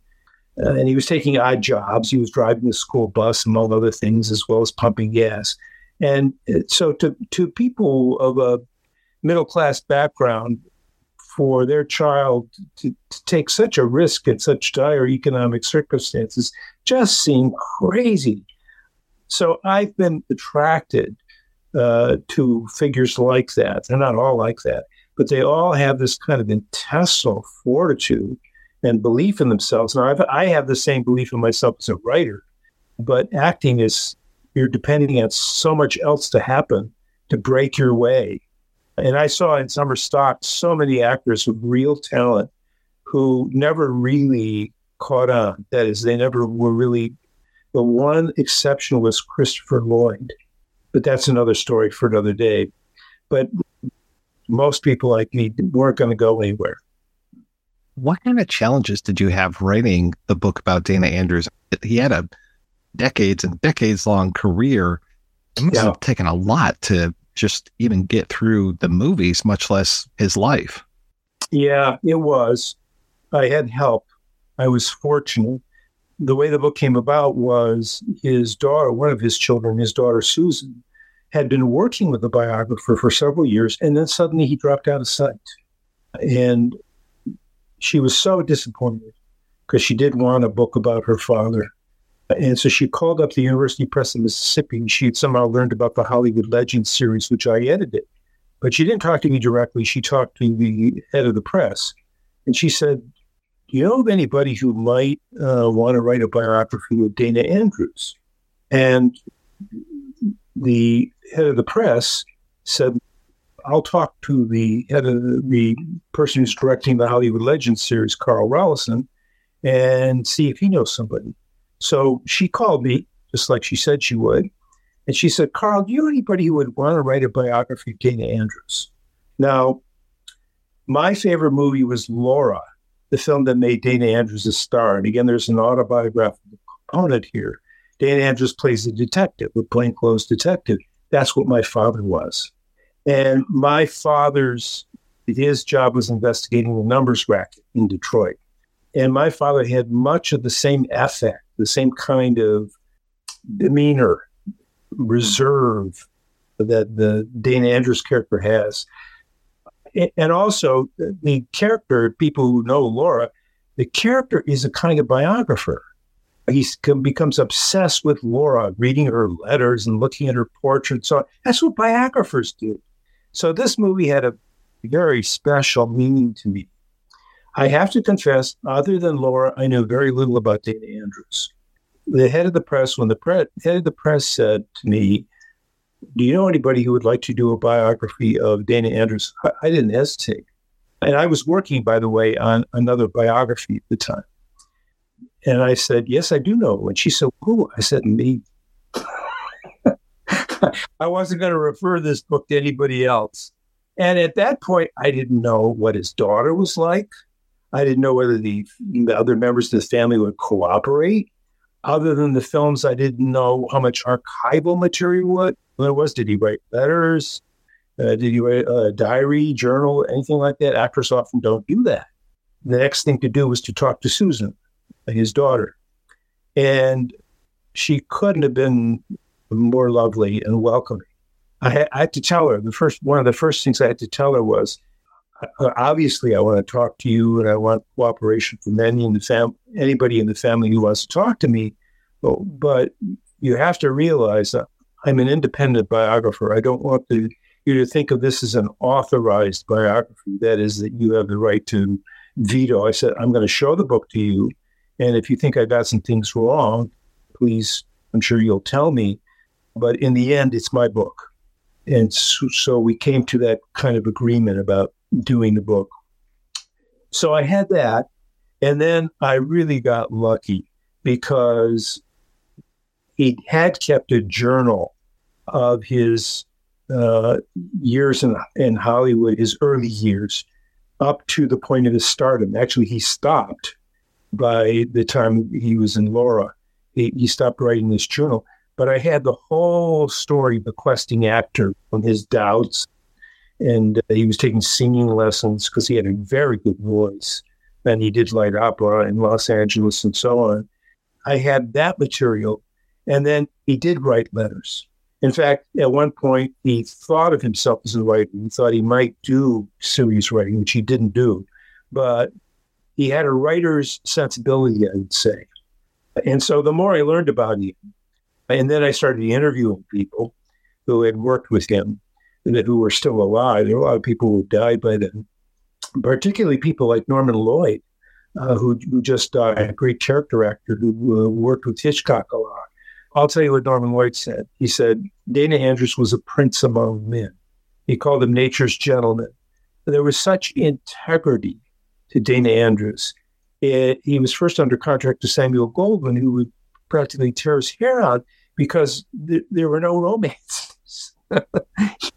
Dana did his work and he went home to his family. there was no scandal at all. So uh, that was tough. But it wasn't a problem for me because people loved him and his family. There were things about Dana Andrews if there's a dark side, it's his alcoholism. But his family was completely open about that, and so was he. With the, and he and, and the and the other great thing about it is often when you deal with alcoholics, my father was an alcoholic, so I know this very well. The ending is not a good one. In Dana Andrews' case, he actually was able to quit drinking. Not only did he quit drinking, but he made television commercials for the government when they did drunk driving campaigns. And in one of those commercials, he said, I'm a very fortunate man. When I was drinking, I did drive and I could have killed somebody. So he was an extraordinary person. Where do you see the Oxbow incident fitting in his path to stardom? It is right on the path to stardom. It, it comes just a little bit before Laura. And it is the, he had been in films before that. He had a small bit part in The Westerner with Walter Brennan and Gary Cooper, and he had played second lead to Tyrone Power. So he was definitely in the mix. But at that point, he was what was called a character lead or a second lead. He wasn't thought of as a leading man at all. And although his role in the Ox-Bow incident is certainly not the role of a leading man, his performance is so outstanding. People paid attention. Peter Henry Fonda paid attention. Important directors like Otto Preminger started to pay attention uh, to him.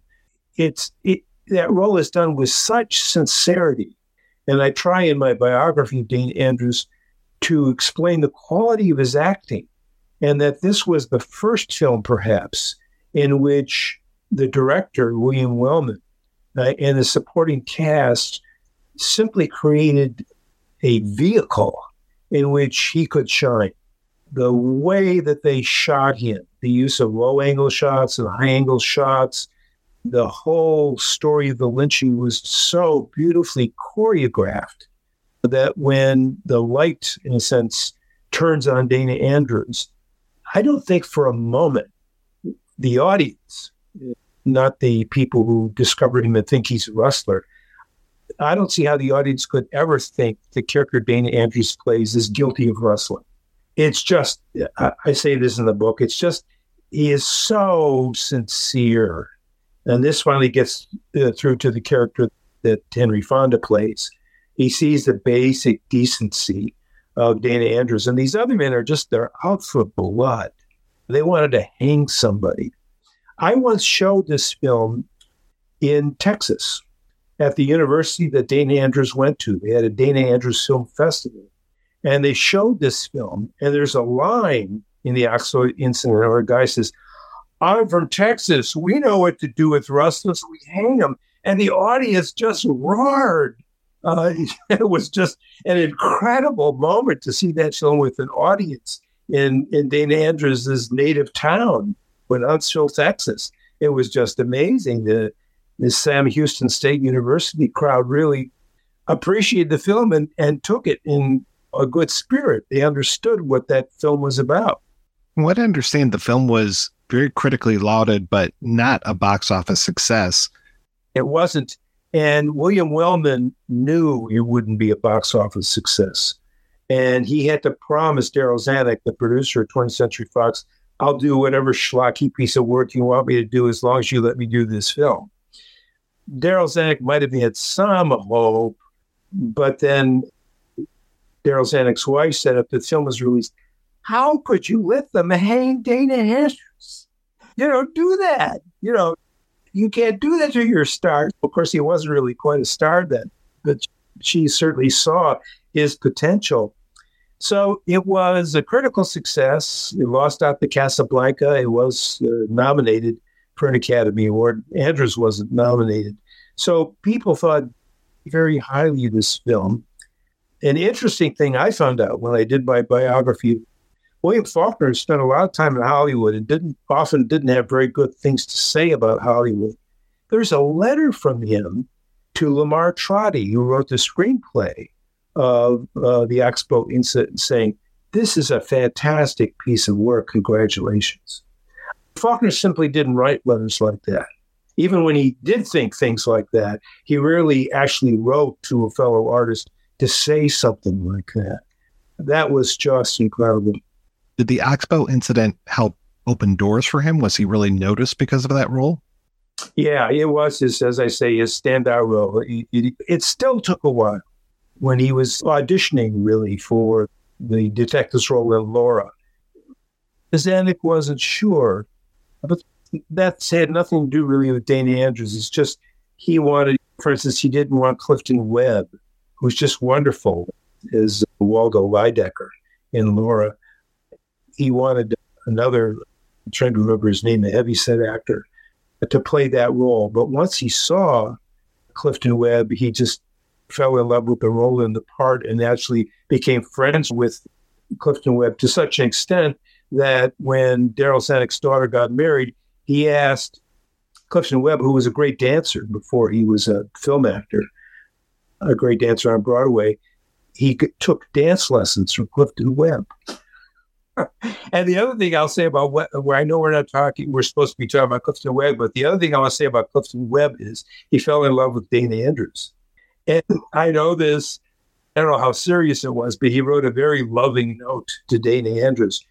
Dana Andrews, when he got on set, he took one look at Clifton Webb and he said to Clifton Webb, he said, Who's your tailor? He loved his the, the tailoring of his clothes.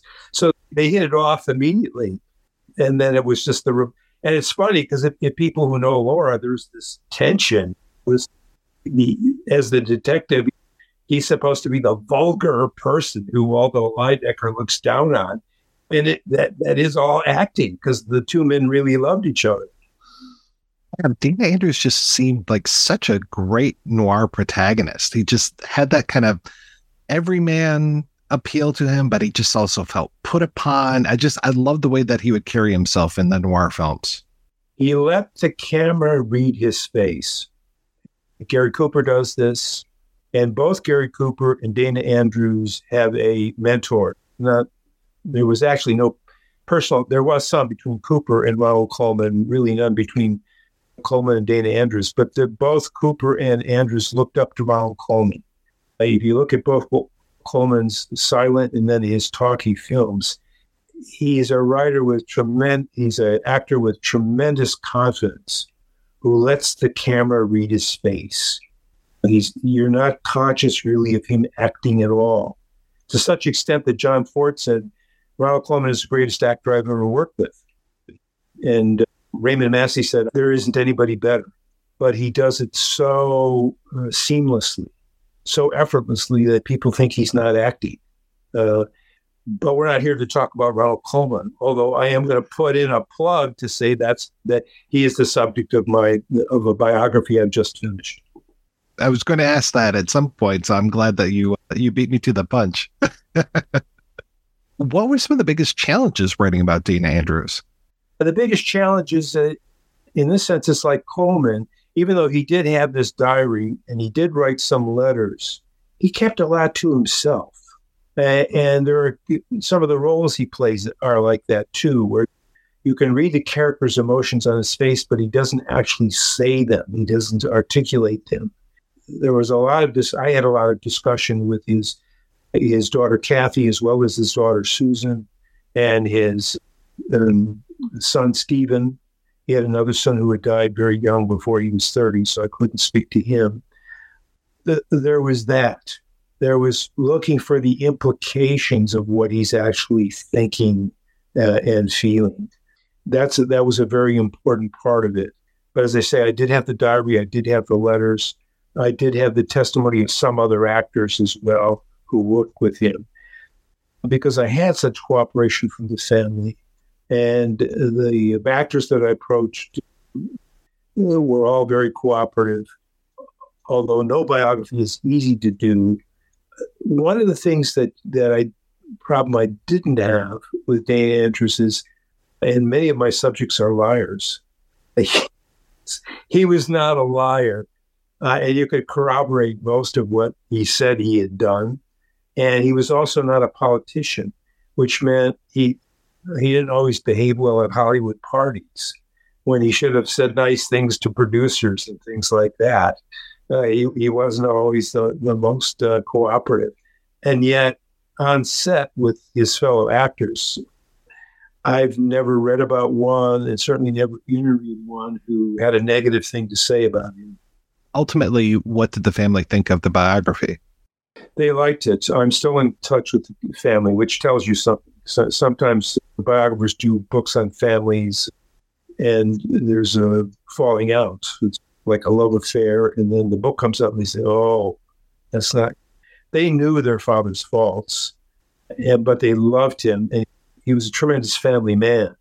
Um, so that nothing in the book surprised them. Many of the things they told me were very private, confidential things that they were willing to share, and they knew that would be in the book and there are cousins of his that speak well of the book. So it's been just a fantastic experience of working on him. And I still think about him. I wouldn't be surprised someday if I write some more about him. He's that kind of character. You mentioned the Ronald Colman book. Do you have your next subject already lined up after that? I'm not. I'm probably going to take a break. I'm 75 years old. I'm in excellent health but I, I've done so many books. And I'm working on a book now, but it's a very different sort of book. I've been reviewing biographies of presidents since the year 2003.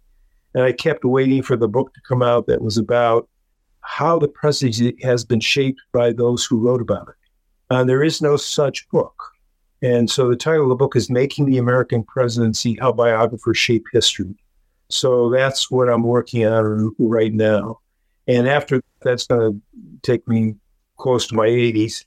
I'm, I'm not sure, you know, how much gas is going to be left in the tank to go back to the pumping gas metaphor. Uh, I'm, I just don't know. It, but I will throw out a subject anyway.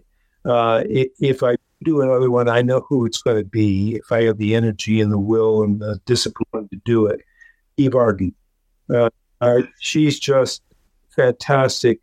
She appears in my Dana Andrews biography in a film that most people don't know called Curtain Call at Cactus Creek. It has another of my biographical subjects in it, Walter Brennan, and it was a favorite film of his. And her interplay with Vincent Price is, if you'll pardon the expression, priceless. the two of them together just really ham it up and, and have a repartee and a back and forth. It's that's just tremendous. I'm tempted. We'll just see how I feel and how things go. There have been a few books on Eve Arden, not a lot. She did a, a memoir, she did an autobiography. Um, but I think certainly there's there's more to to look at in her case. Mr. Rollyson, thank you so much for your time. This has been fantastic. Thank you. Yeah, I know I go off on digressions. That's what happens when you interview someone who's done a lot of biographies. All right, we are back and we are talking about the Oxbow incident. And Angela, you got a chance to listen to that interview. What did you think of that? Well, there were two things that stood out to me. I mean, the mention of uh, the Texas crowd's joyous reaction to the line, like, I'm from Texas and we know what to do with cattle rustlers there, coupled with the director's wife's reaction, I believe, of like, you hung Dana Andrews? Like, how could you do that? I mean, because Dana Andrews did such a compelling performance, and the audience had more than ample reason to believe that there was a possibility of his innocence at the very least. But brings to mind the uh, like the thread of lynch mob horror. Because like in Oxbow, you know, it was obvious to some that were present for it that he was probably innocent. But I think, you know, typical lynch mobs, the aspects that are so painfully obvious in hindsight, they were so thoroughly obscured by the hate or the lust for vengeance in that moment. But there's also that false confidence of like, oh, well, my brain doesn't have such a faulty switch. Like I wouldn't commit such a foul act unjustifiably, but none of us are without risk of being moved by a mob or mistakenly thinking that we know better. You know, it, it's 2024. We know better than to string up an alleged cattle rustler on the nearest tree, but the crowd still cheered at the mention of it. And it's kind of scary. Ian, you mentioned Twilight Zone before, and Angela had mentioned to me the idea of this being kind of like the um, another Twilight Zone episode, the monsters are due on Maple Street, and I could definitely see that. Oh, you know, I just uh, rewatched it for this. It's interesting that, of course, you know, in in that, you know, they immediately felt the blood on their hands, but it was crazy that you know, this was cattle rustling and murder but they'd only had one person suggesting that it actually even happened. And, you know, in the Twilight Zone, not to spoil that one, but it was just one person suggesting what it might be. So it was, you know, similar, eerily similar. Due to the egregious treatment of Native Americans by Hollywood, the Western has a really bad rap these days. Like, too many people lambast old Westerns as antiquated and racist and misogynistic, while simultaneously they will fall all over themselves to praise the progressive attributes of mid century science fiction, completely ignoring the many antiquated, racist, and misogynistic aspects that are easily found in film and TV of that genre in that period. And, you know, Westerns may have racism and colonialism kind of baked into them because they're wrapped into the, the whole idea of American manifest destiny. But, you know, I just think that Twilight Zone, Star Trek, you know, some like a lot of those types of shows are based on this idealized fantasy version of American liberal democracy going out and colonizing the cosmos in the case of Star Trek. But it's ultimately a very similar attitude. It's just that, you know, one is looking back in the past and one is projecting, you know, like the past is fact. So we're look we can look at the fact and say, we can look at the past and say, "Oh my god, look how terrible it was." But in the future we can kind of fantasize that like all those problems will be gone. And I'm not saying that to like you know, shit on science fiction or anything. I love science fiction, especially from the 50s and 60s. But I do just object to this idea that sci fi is somehow progressive and westerns are somehow regressive, because I think they're both imagined genres that tell stories in an imagined past or an imagined future. But the whole point of them is to comment on contemporary themes and issues. And there are lots of amazing westerns from this period and from the 50s that do just that, you know, and we we it's not like I mean a film like the Ox-Bow incident is absolutely an outlier, but it's not like the only outlier. There are dozens and dozens of amazing movies like this that exist in that genre to comment on things just like Twilight Zone episodes do. And in some ways I think they're more sophisticated because they can spend more time and they don't they don't necessarily have to they don't have to spell things out quite as clearly as often happens in sci-fi of the 50s and 60s. I mean, this whole month, I'm trying to like heck to remember how the selection of these movies came about, and I want to say it was some sort of like series of listicles of of unusual westerns or really great westerns. The thing that I've liked about this whole month is been taking a look at these western films where you have these pieces. You know, you've got your lynch mobs, you've got cattle rustling, you've got hanging, you've got saloons, you've got just all of these different pieces that you can move around on this big chessboard of, of the Western milieu.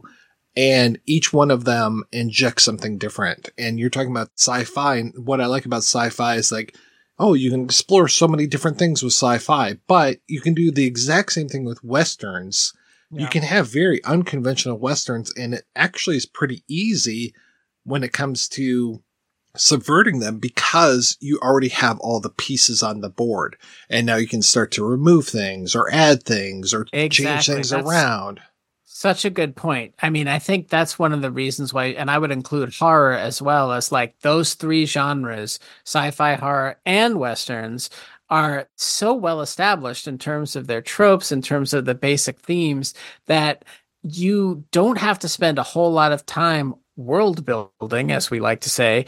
The world already exists. So you can go in and you just tweak one or two things, or you tell a slightly different story within those parameters, and it can be quite profound. And definitely, you know, in the era of you know the, the code like during the Hays Code you you needed genres to separate you. And it's funny i actually think nowadays where we don't have a code and pretty much anything goes i actually think it's um it's period pieces that take place like 30 years ago that actually fulfill this like sometimes i feel like when you make a western now or a sci-fi movie now that has any commentary on contemporary life it just feels so heavy-handed because you're not you don't need to bust out of some kind of regulatory system and be all sneaky and everything. Whereas if you just tell a story that happened that actually happened or you know whether it's a true story or a fictional story that happened like 30 years ago it can have the same effect and make you kind of go wow this actually i remember this. Like this wasn't that long ago. It's just removed enough that it feels otherworldly. But you're just like Jesus Christ, we're still doing this. We're still playing out these same stupid culture war, you know, things, and we're not getting to the heart of you know the problems that we actually really need to fix as a society. We're so focused on this trivial stuff or this like hot button stuff, but it doesn't feel hot button because it it's not set in the here and now.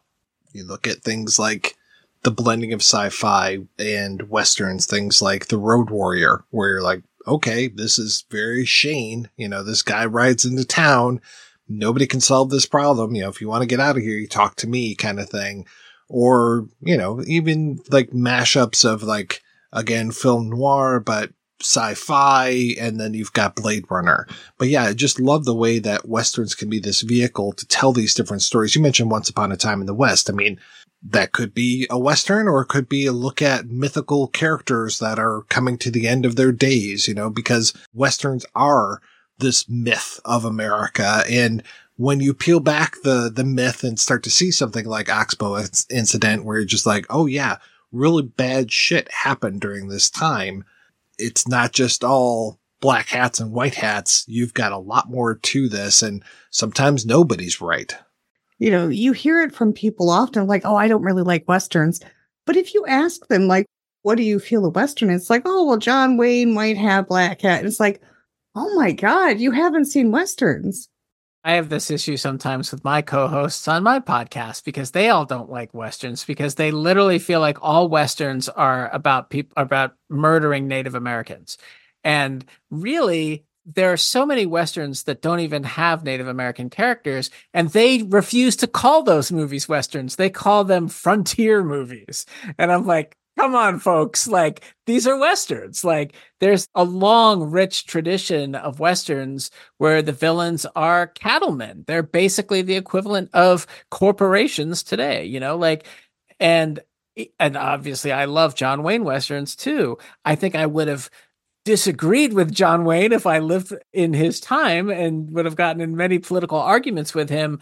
But like again, the searchers is a perfect example. Like John Wayne can't live in the domesticated world of is being built at the end of the searchers just like the characters in once upon a time in the west the good characters cheyenne and the man with or the harmonica man like these guys don't stay with jill and build the town because they actually are on they can only exist in this sort of like untamed you know world. And once the civilization actually comes they're out of place you know? And and that's a really timeless and interesting theme. It doesn't make them terrible people necessarily it just makes them interesting characters.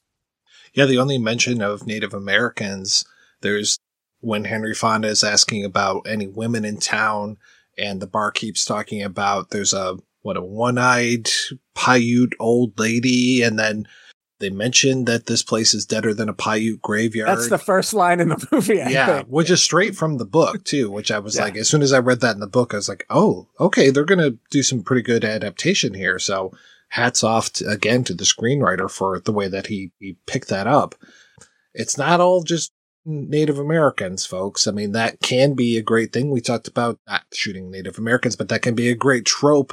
We talked about Run of the Arrow with uh, Rod Steiger. Absolutely bizarro movie, but I mean, it was Dances with Wolves 40 years before Dances with Wolves. This guy gets adopted by this tribe of Charles Bronson as the native chief. well, and, and, another great Henry Fonda movie is Fort Apache. You know, like relationship between John Wayne and the Indian chief in that movie is very interesting. It's similar, you know, I mean, there are so many better, like John Wayne made Cheyenne Autumn, which people call his like apology movie. There are so many actually interesting uh, engagements between white colonialists murderers and civilizers and the Native Americans in in some of these movies that people are very dismissive simply because they're directed by John Ford, which which is missing a lot of the point. Now, I love Stagecoach. I don't think the way Native Americans are depicted in Stagecoach is uh, all that exemplary. It's pretty bad. But there's so much other great stuff about Stagecoach is very similar, less dramatic necessarily, but still very similar to this movie about society and about, you know, all kinds of it's, it's another movie that where every character isn't necessarily a type, but they are they do represent different factions of of humanity in ways that are just still I think very very relevant. You know, there's a point speaking of ancestries and the portrayal I didn't know if there was like a wink and a nudge that we were supposed to pick up or not, but uh, the man who was allegedly murdered, Kincaid, and they're like, oh, he was an Irishman, you know, and he's the salt of the earth, the best Christian. He sang, and this is like, wait a minute, they're saying that he sang all the time.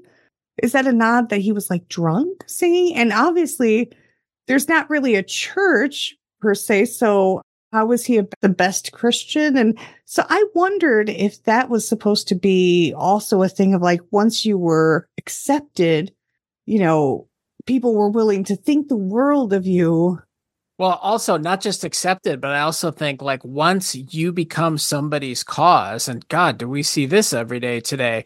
Like all of a sudden you are lionized. Like if you're out to get somebody because they have wronged somebody else, that somebody else goes from being just an ordinary flawed human to like some kind of elevated reverend. Oh my God, they were the best person in the world. And this horrible person came into our house or came into our country or whatever. And like, okay, you know, like you really don't need to lay it on that thick. You know, if somebody's murdered, then yeah, we should like, you know, f- find out who murdered them. But, you know, I don't Yeah, think murder need- is bad, whether Murder is they're lauded always or bad.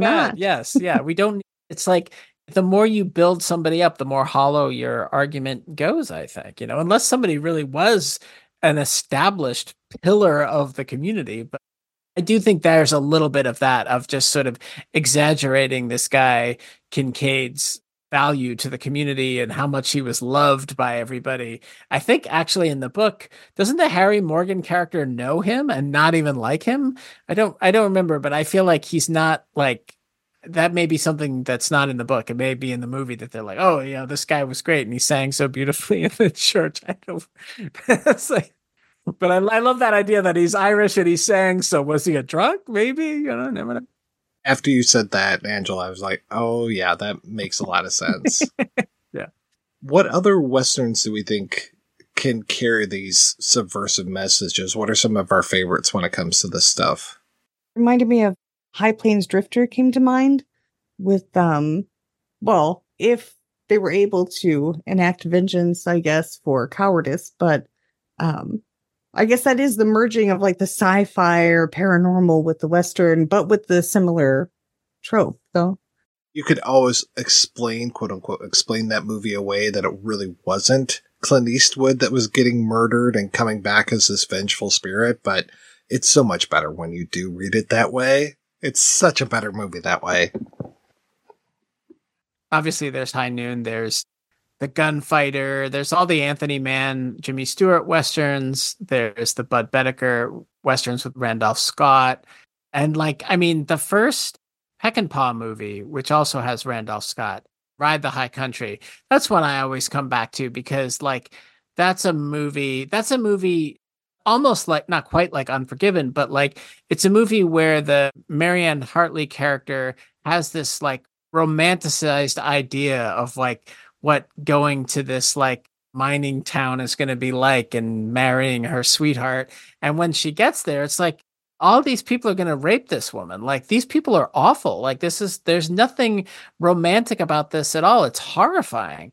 Um, and obviously, you know, Man Who Shot Liberty Valance, and um, I mean, God, there's just countless. The 310 to Yuma, and I mean, these are. I'm just mostly trying to think of the old ones, older movies, but I. Well, I thought the man who shot Liberty Valance is kind of like the bizarro Ox-Bow that you have someone actually do what needed to be done. Well, and that's also a whole lot about masculinity too. I mean, the whole thing of Jimmy Stewart being this kind of dandy from the East and coming out here and really needing John Wayne to basically be his protector. And this whole thing of like, what's legend? What's truth? And, you know, print the legend because that's the better story to tell. You know, if you were to tell the Ox-Bow incident, if somebody from the town were to tell this story, they, we'd be exonerating our murderers here and we'd be really just completely condemning those guys that got hanged. Well, a lot of people, you know, when it comes to the man who shot Liberty Valance, like feel like I don't think the moral of the man who shot Liberty Valance is that it's necessarily right to print the legend because otherwise the film wouldn't spend a whole time deconstructing the legend and telling you that the legend was all bullshit. So I feel like it can be a little reductionist to go like, oh, what a bad moral, because I don't think that's the moral of that movie. But I do think that part, like a lot of these movies, this idea that there's just like one, there's this lone figure who does everything right. Any movie where one person that does everything right is not going to be very interesting. And the thing that I love about that movie is like you need both types of men to make a society. You need the you need the Jimmy Stewarts who are who you know some people might make fun of as goofy and gangly and feminized or whatever. And you need the John Waynes too. Like, you know, you just got to make sure that you don't have the John Waynes in the judge seats or in the presidency or in all those other things. Like there's there are roles for all different types of humanity. And I think part of what these movies are saying is that not like everybody has to fit in their predetermined role, but that we shouldn't reject you know, we shouldn't just say like, oh, well, that type of person is a bad person and this type of person is a good person. Like that's th- that's one of the things that's so wonderful about westerns. They are inherently a little bit simplistic, but in their simplicity, they kind of point out how actually not hard it is to figure out how to live life well, how to build a society. It seems so impossible, but you know, I mean, that's one of the things I loved about Poor Things, just to take jump to a completely contemporary movie that isn't a Western. But, you know, I do think that movies that that kind of sometimes take a simplistic view can also be like, oh, you know what? Actually, some of the stuff isn't that ridiculous. Maybe we should just try to be better people and then the world would be a better place. And that's not necessarily a terrible uh, theme to leave an audience with. I feel like I'm turning pink just hearing all this. Are you saying I'm being socialist? You're a commie, Ian, but it's okay. I agree. Just name names and you can go about your business. All right, we're going to take another break and play a preview for next week's show.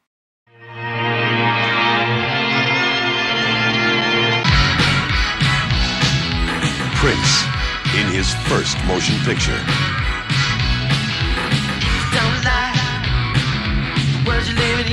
Before he created the music, he lived every bit of it.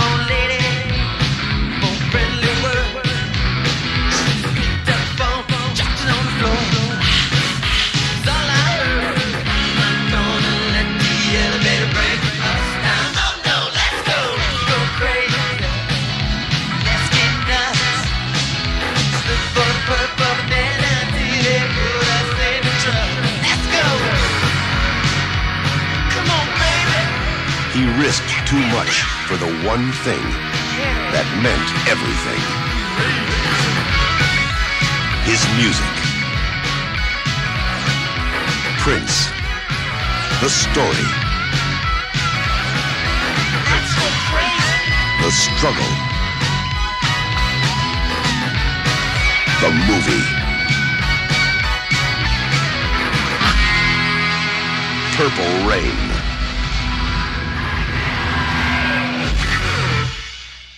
That's right. We'll be back next week with a rather grab bag month of films, starting with a discussion of Purple Rain. Until then, I want to thank my hosts, Ian and Angela. So, Ian, what have you been up to lately?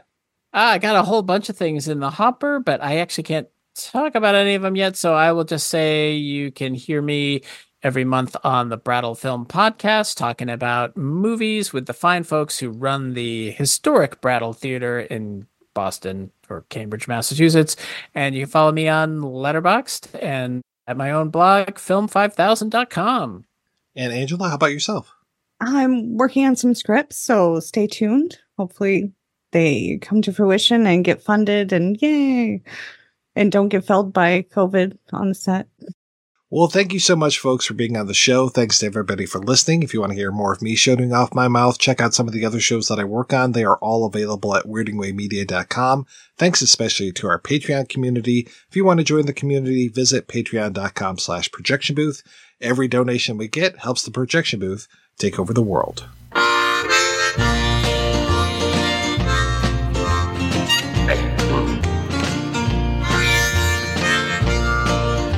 I see you got yourself a brand new harmonica.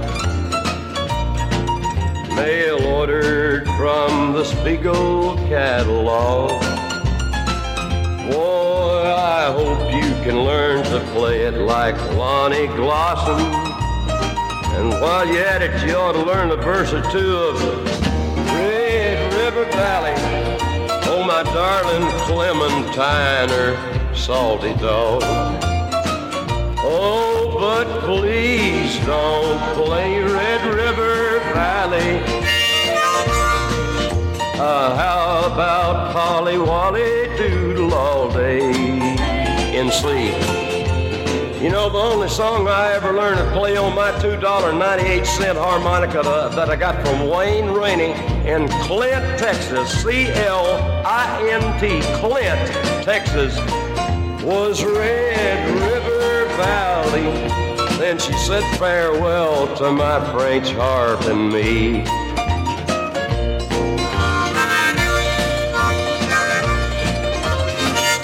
Oh, you go ahead and play it, Bill.